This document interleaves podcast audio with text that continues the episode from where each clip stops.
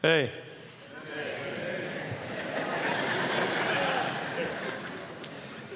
Jacked my back up yesterday. Um, back pain suffers. Is it okay with you if I sit today?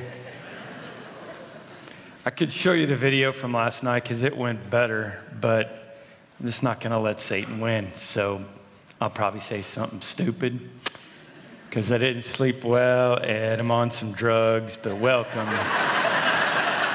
and if anybody has any more Vicodin out there, just put it in the offering plate when it goes by.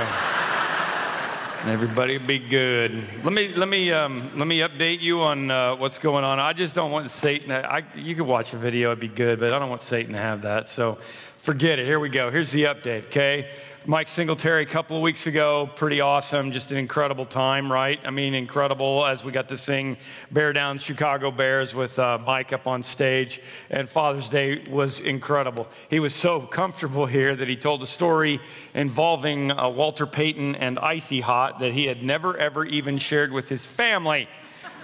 Um, that was awesome. That was incredible. Um, great services here last weekend and Saturday night service all of our emergency phones were going off. Like I didn't even know I had an emergency signal on my cell phone until this flash flood warning came in a week ago Saturday.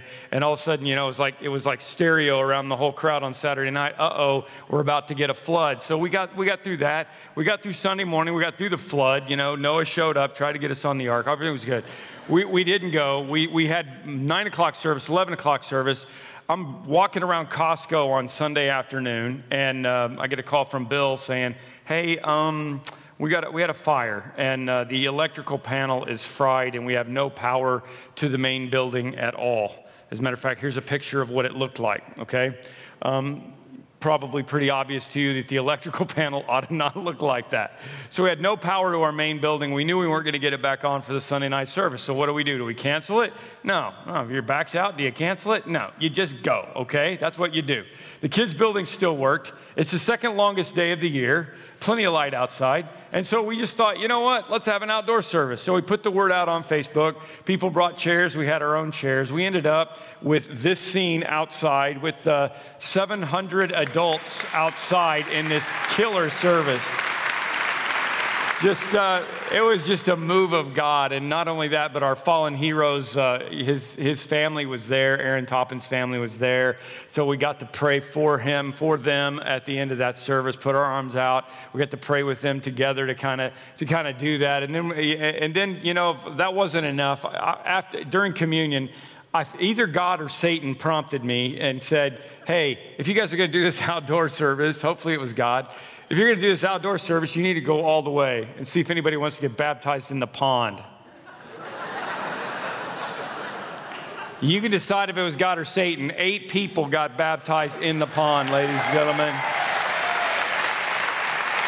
It was so awesome. And here's the, it was just this old time religion, man. It was crazy. And here's the cool thing, okay? As we were, uh, as we got done with the eight, you know, eight, eight people getting baptized, we're fishing around for this lady's flip flop that's stuck down in the mud. you know, it's kind of hanging out. And all of a sudden, water starts running in to, you know, through the, through the pipe, starts running into the pond. And I'm like, oh, that's interesting. And somebody goes, that means the power's on.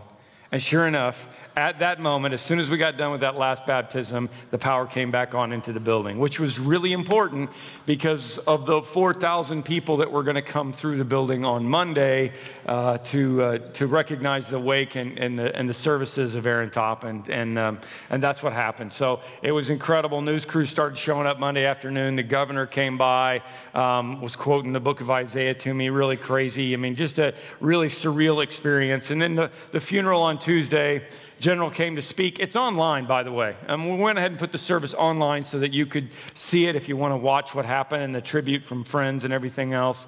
And then the uh, unbelievable processional down Wolf Road down to St. John Cemetery.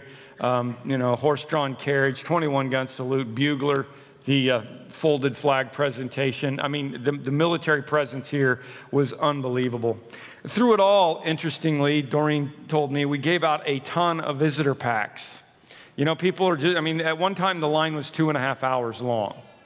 People are just curious, you know, what kind of place is this? Who, who is this place? Even the media, some of the media, and maybe you're here, some of the media were like, you know what, I'd like to check this place out. They were curious. And, and I just can't help but think that Aaron's sacrifice to his country could actually have eternal, you know, implications with people at some point along the way. And I, I know that it, I know that it will. I know that it will with his friends.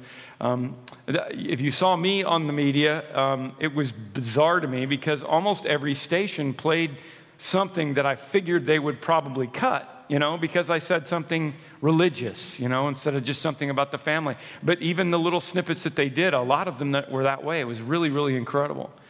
Um, so we got through all of that, got through that Tuesday. On Wednesday, on Wednesday, I had lunch with this guy, this businessman, who is the one who got us into Malawi and Rwanda. He knows the presidents of those countries, and we were talking about what we're, what we're going to do going forward. And it's just blown into this whole big new thing where now we may be working with former Prime Minister Tony Blair and Wolverine Hugh Jackman, and all kinds of crazy stuff is going on, and people that want to end orphanages worldwide. And so, you know how it goes. Whenever ha- you have one of those, you just have one of those weeks where God is just like, okay, let's blow this up, let's blow this up, let's blow this up, let's blow this up. That, that's kind of what's happened around here.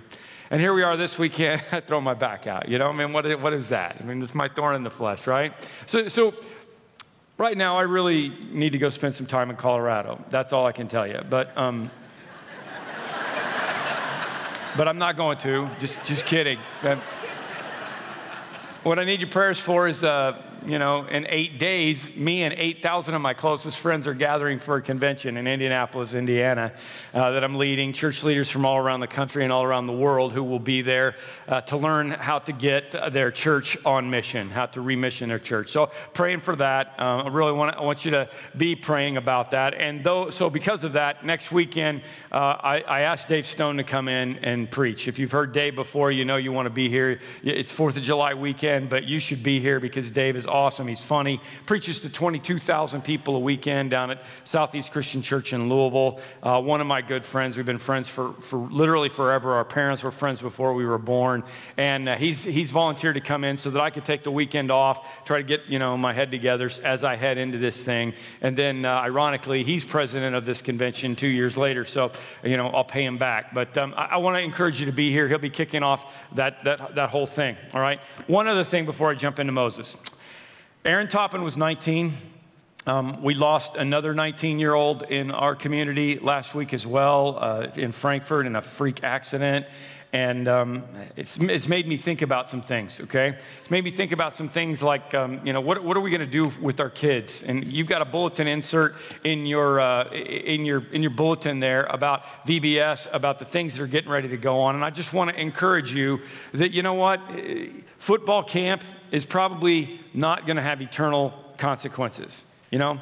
And soccer camp and dance camp, I mean, they may dance in heaven, but they don't need to take lessons while they're here on earth. And you might not get your kids for more than 19 years. There's no guarantee. We don't know this. So, what we do in their lives now is what's really, really important. So, take out those cards and look at what's getting ready to happen. The Orland campus, uh, we're going to do it on the weekends starting July 26th and 27th, and you can start registering for that.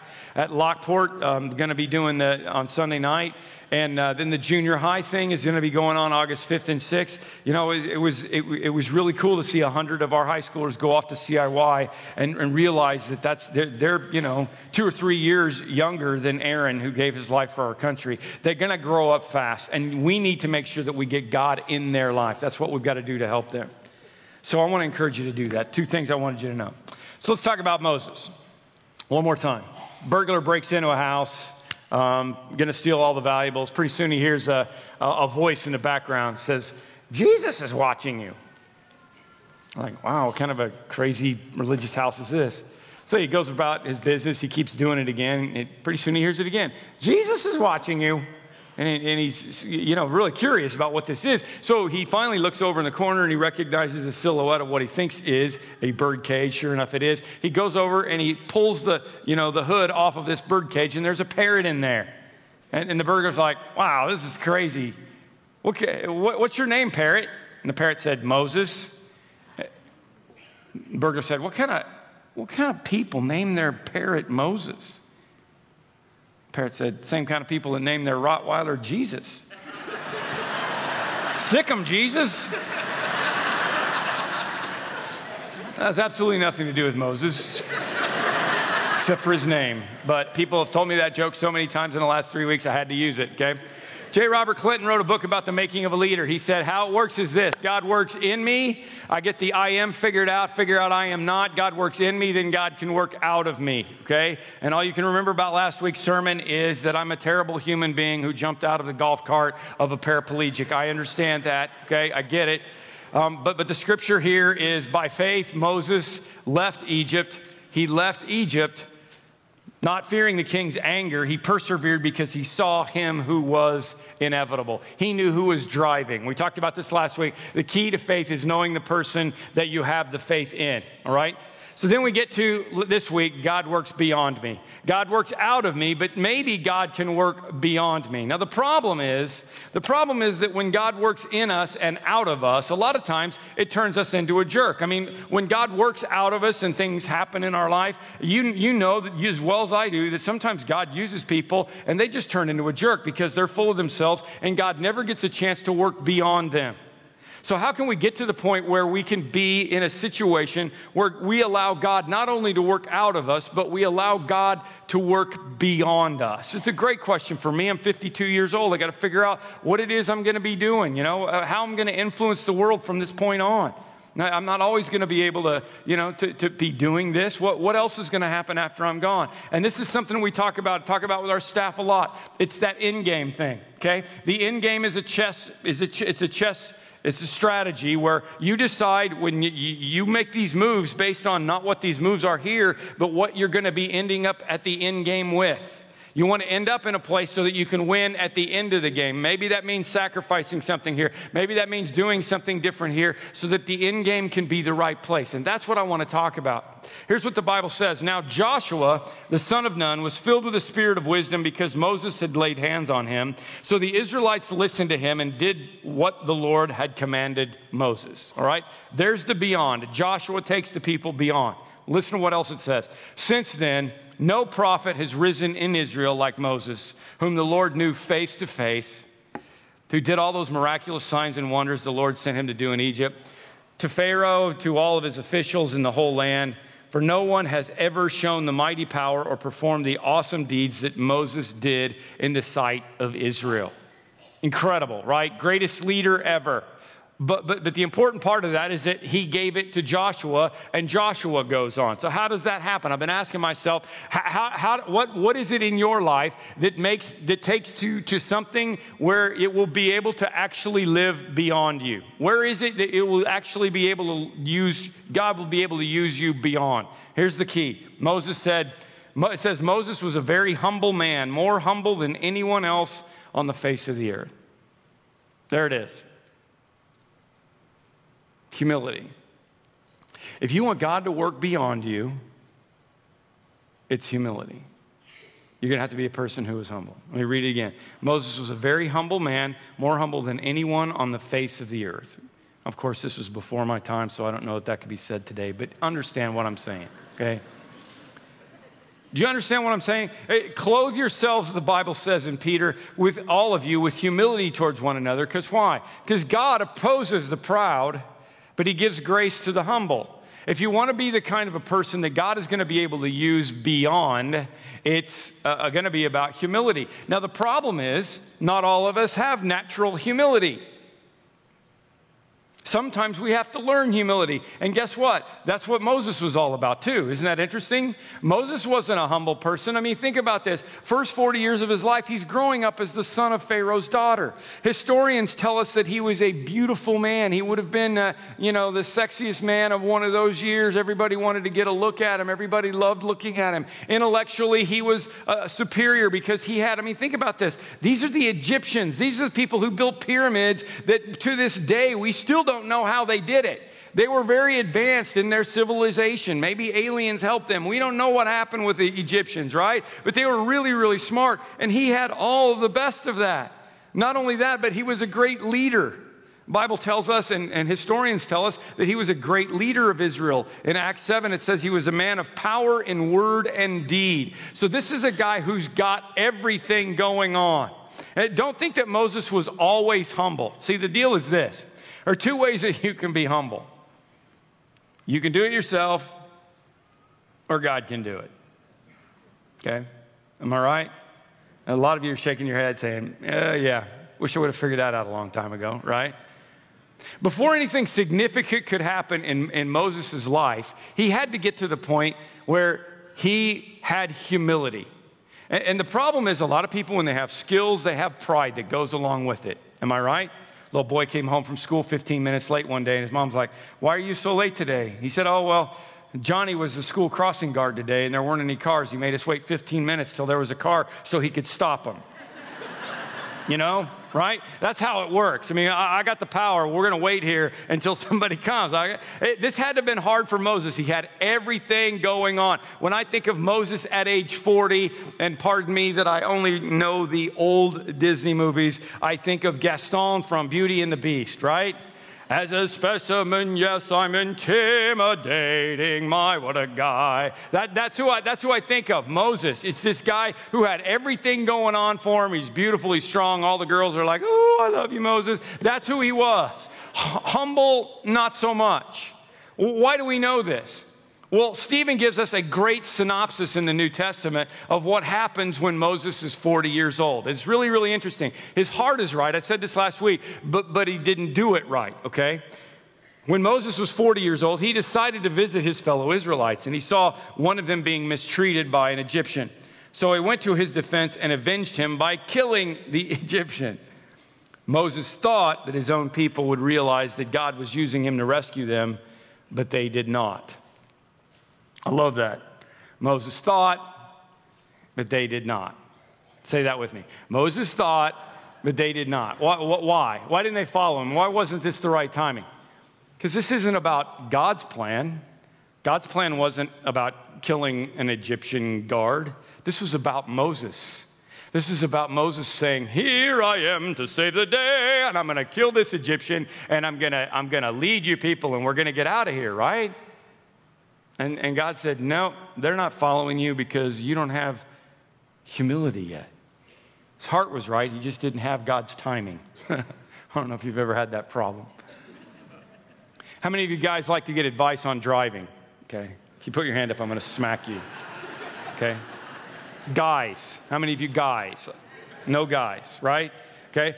But what's ironic about that is if you understand race car driving, there is always, ever since there have been two way communication, there's always been a spotter somewhere up in the stands that's had communication with the driver. And even though guys never like to get advice on driving, there is not a driver that would ever turn off his headset and say, I don't care what you're telling me, I'm going to go my own way. This is what Moses was doing. He turned off the spotter. And that's not humility. Humility is about listening to the spotter, knowing that the spotter knows, has a better perspective than you do, and waiting on the timing of the spotter. That's what's really, really important. So, so, so, Moses doesn't listen to the spotter and he crashes and he kills the taskmaster and he has to run. Even as the son of Pharaoh, he had to answer to the law. He fought the law and the law won. That's the way it always works. So then what happens? This is so awesome. This is where Moses learns humility because he has to go to the desert. What does he become in the desert? A shepherd. Okay. I don't know how much you city folk understand about, you know, shepherds and stuff, but listen, there's one thing I can tell you. Sheep do not care how important you are. They are not impressed by your degrees. They don't care what you look like.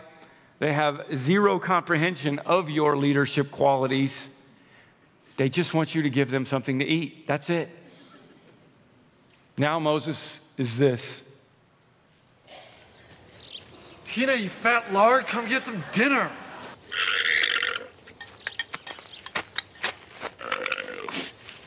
Tina, eat. Eat the food. Eat the food!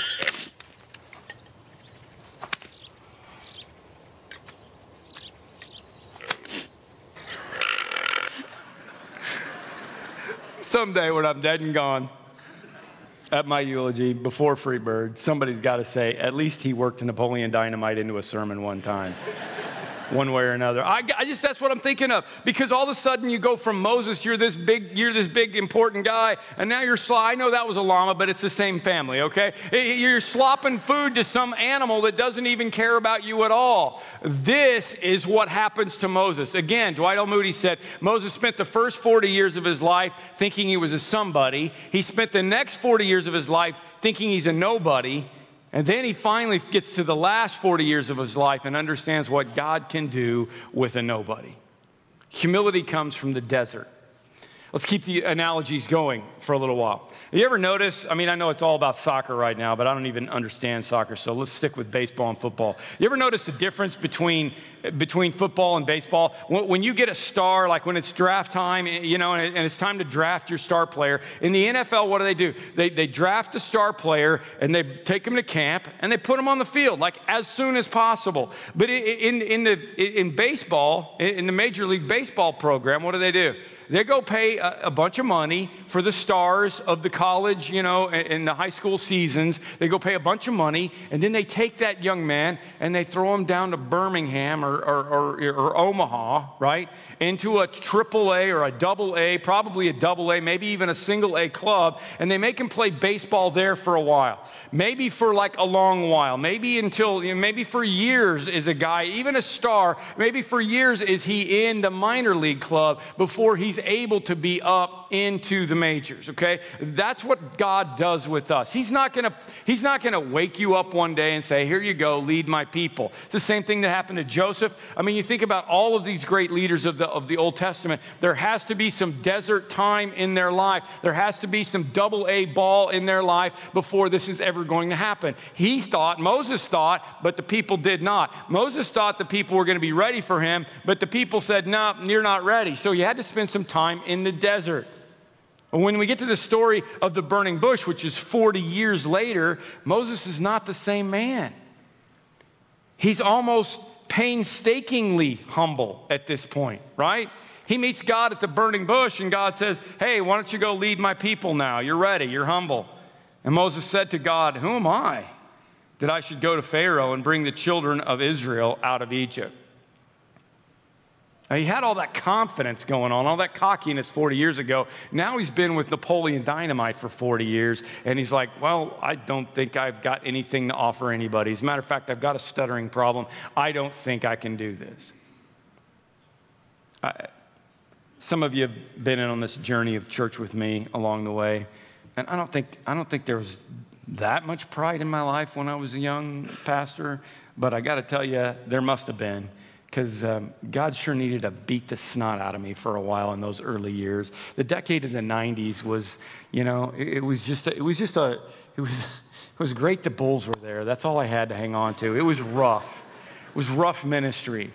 Uh, you may say, well, didn't you feel a call to ministry? I felt the call to ministry. Uh, you know, my dad was a preacher, and my, you know, I told my mom one time, I said, I think I want to be a preacher. She said, how come? And I said, well, I got to go to church anyway. And I'd rather stand up and yell than sit down and listen. So I think I'm going to go ahead and be a preacher.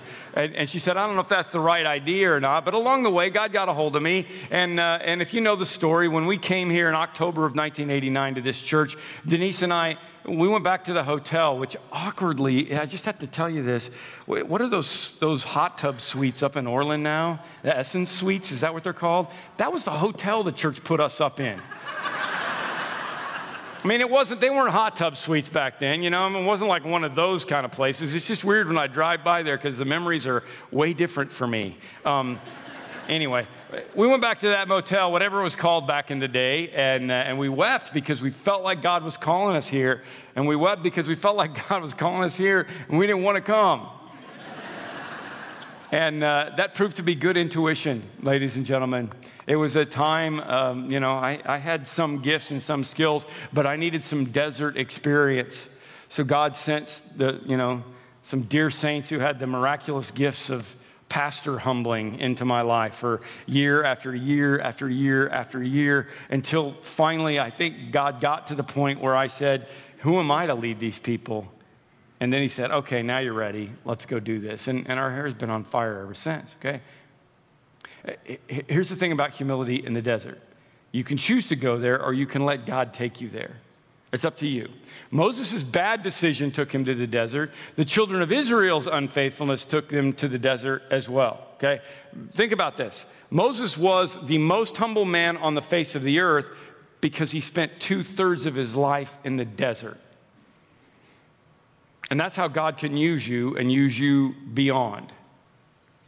The Bible says Remember how the Lord your God led you all the way to the desert those 40 years to humble you and test you in order to know that what was on your heart, whether you would keep his commands. He humbled you, causing you to hunger and then feeding you manna to teach you every that man does not live by bread alone, but on every word that comes from the mouth of the Lord. That's what God did to the Israelites. Now wasn't his fault this time, but but but one way or the other, he was in the desert a lot. Henri Nouwen says solitude, aka the desert, it's the furnace of transformation.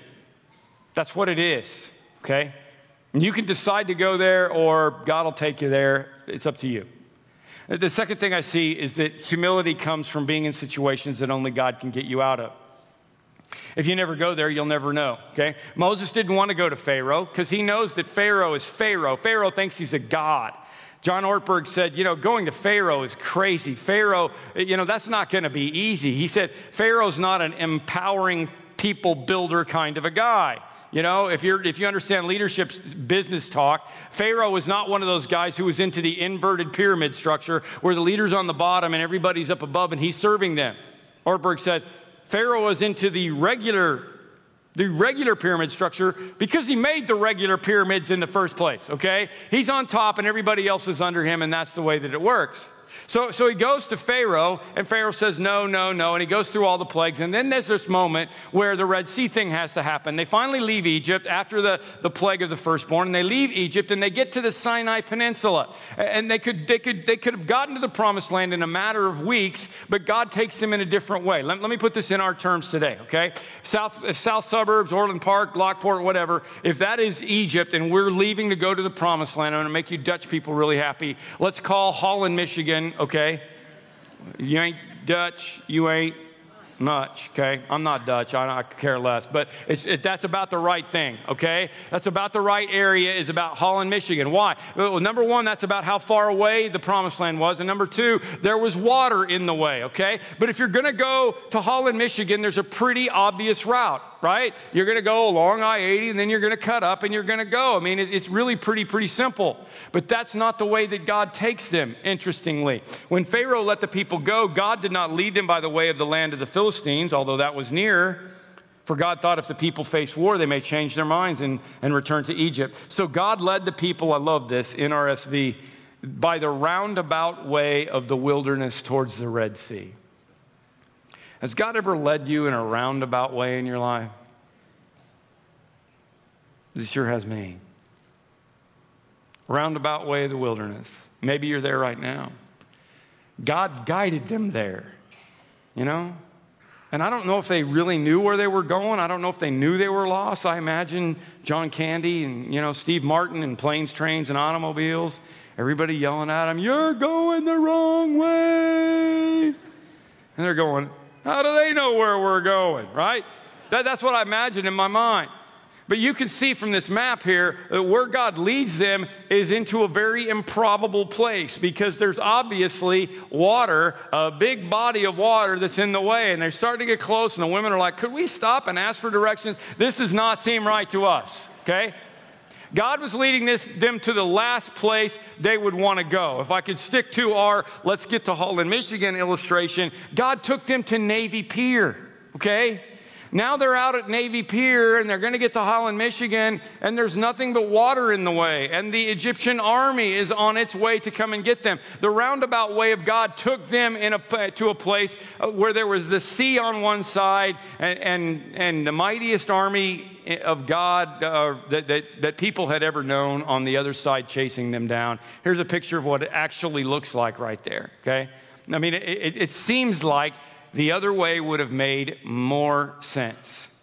And maybe that's where you're at today, too. Maybe God's trying to help you to be the person that He wants you to be. He's taking you the roundabout way of the wilderness. Here's, here's what I know if they hadn't gone this way, then the miracle could have never happened. Here's the Bible mini series.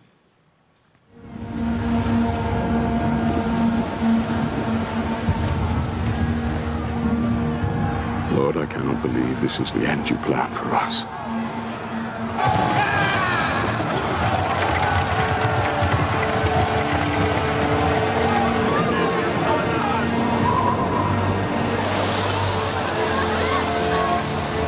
We have watched you bring terror on our enemies.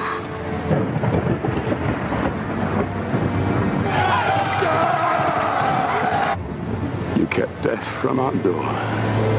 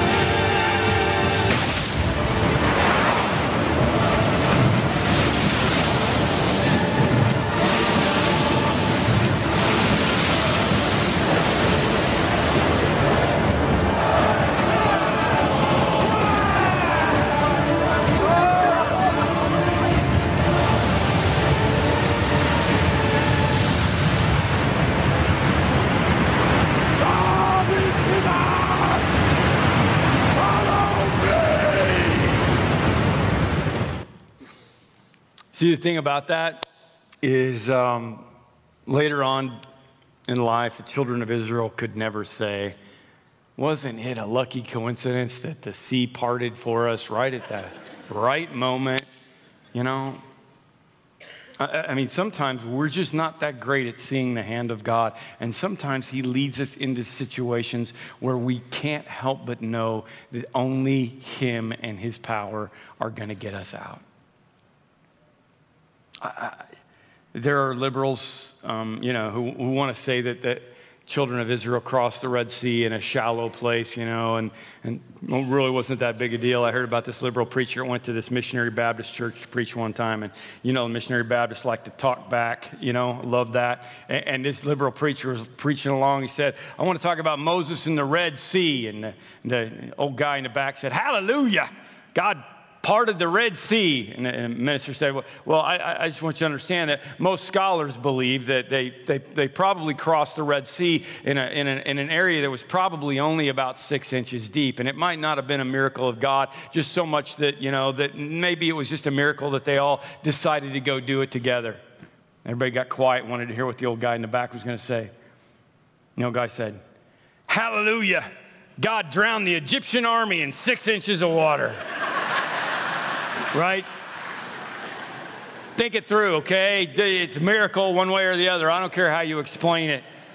It doesn't matter. Moses answered the people, Do not be afraid. Stand firm, and you will see the deliverance the Lord will bring you today. The Egyptians you see today, you will never see again. The Lord will fight for you. You need to only be still. Moses thought, I'll take it into my own hands. But they did not.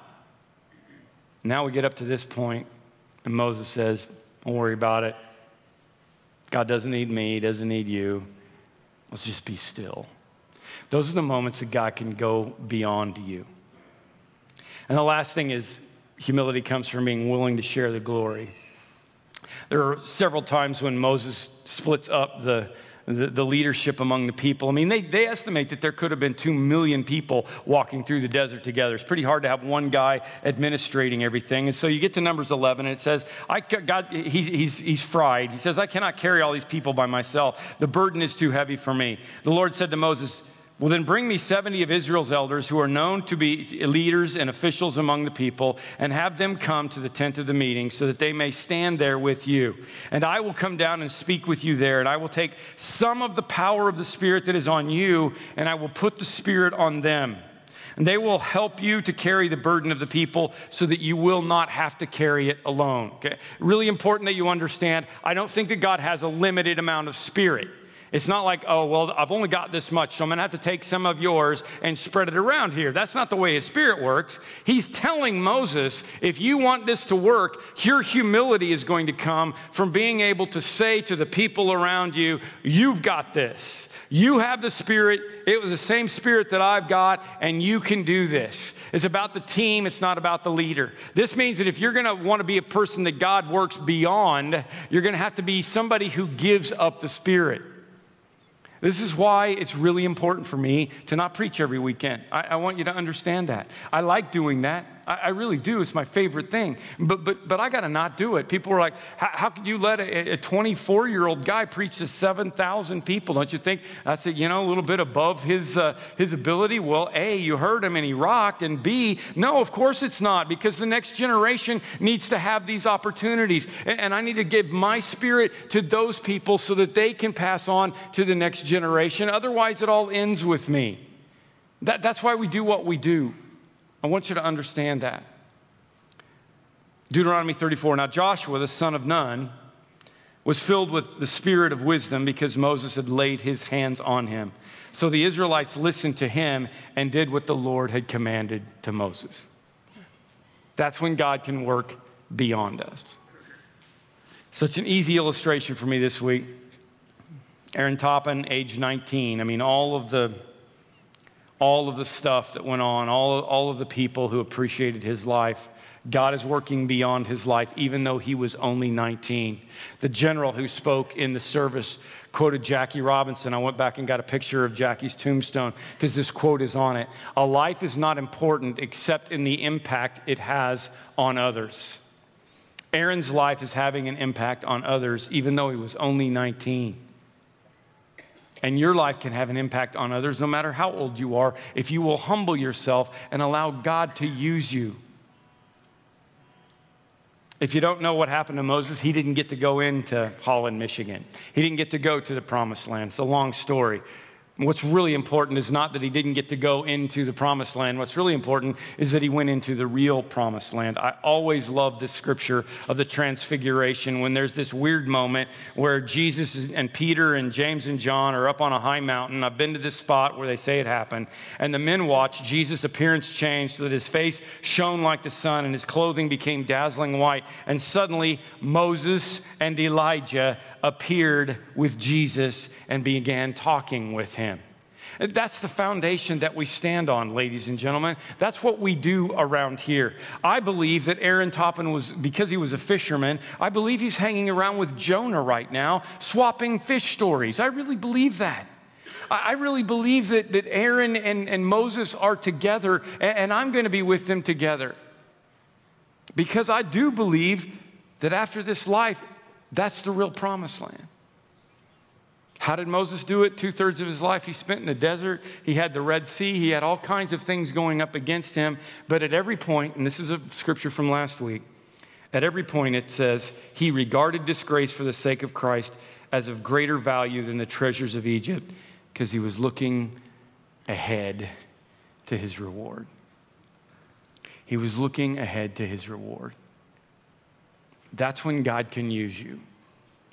When you become humble and know that it's about Him and whatever He does, and when you're looking forward to that day when your reward plays out in the eternal promised land, then you know you're there. January 2000, uh, Charlotte, North Carolina invited their favorite son, Billy Graham, to a luncheon to honor him.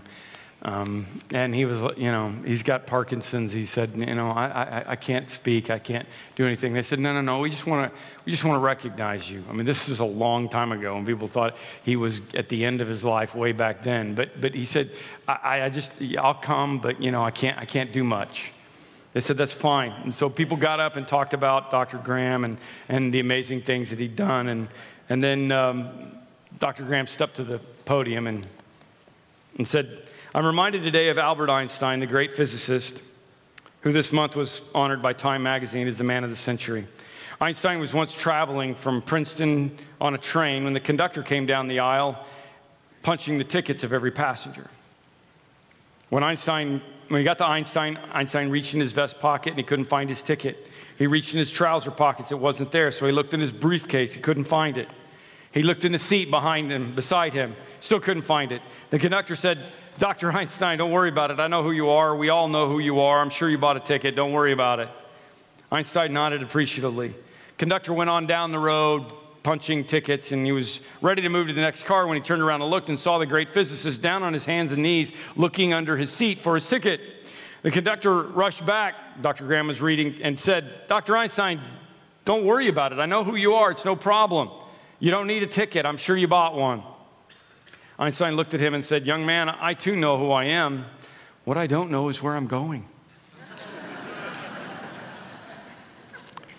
Having said that, Billy Graham continued, Ladies and gentlemen, do you see the suit I'm wearing? It's a brand new suit. I, I bought it for this lunch and, and one more occasion. You know what that occasion is? It'll be the suit in which I'm buried. But when you hear that I'm dead, I don't want you to immediately remember the suit that I'm wearing. I want you to remember this. I not only know who I am, I also know where I'm going. Let's pray.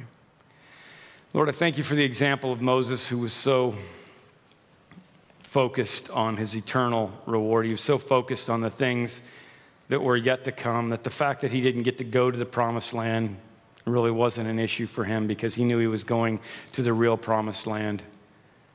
And the, the fact that he spent two thirds of his life in the desert show us that he was willing to follow you no matter what. And he was such a great, humble leader, most humble leader on the face of the earth. And Lord, we thank you for his example, and I pray that you'll help me to be like him and help us to be like him. Thank you for his life. But Lord, he didn't get to go to heaven. He didn't get to go to the real promised land because of his goodness. He went to the real promised land because you made it possible. And for us, that meant that you gave us Jesus. And I, I just would so have loved to have been a fly on a rock during that transfiguration moment when Moses and Elijah and Jesus were all talking and Jesus hadn't yet gone to the cross. And I'm sure they were talking about what was getting ready to happen and, and, and trying to strengthen Jesus to, to help him to understand that the reason he came was to take us all to the promised land. Lord, I thank you for that. If there are people in this room who don't have any promise of going to the real promised land, will you help them to know that it's just as simple as opening up their heart to Jesus? Just as simple as saying, Jesus, I want you to be my Lord and Savior. I want to follow you. For all of us, as we take communion right now, we're grateful for the fact it's all about you. But at the same time, we really want to be people that you can work in, out of, and beyond. So help us as we evaluate that in our life right now. In Jesus' name I pray. Amen.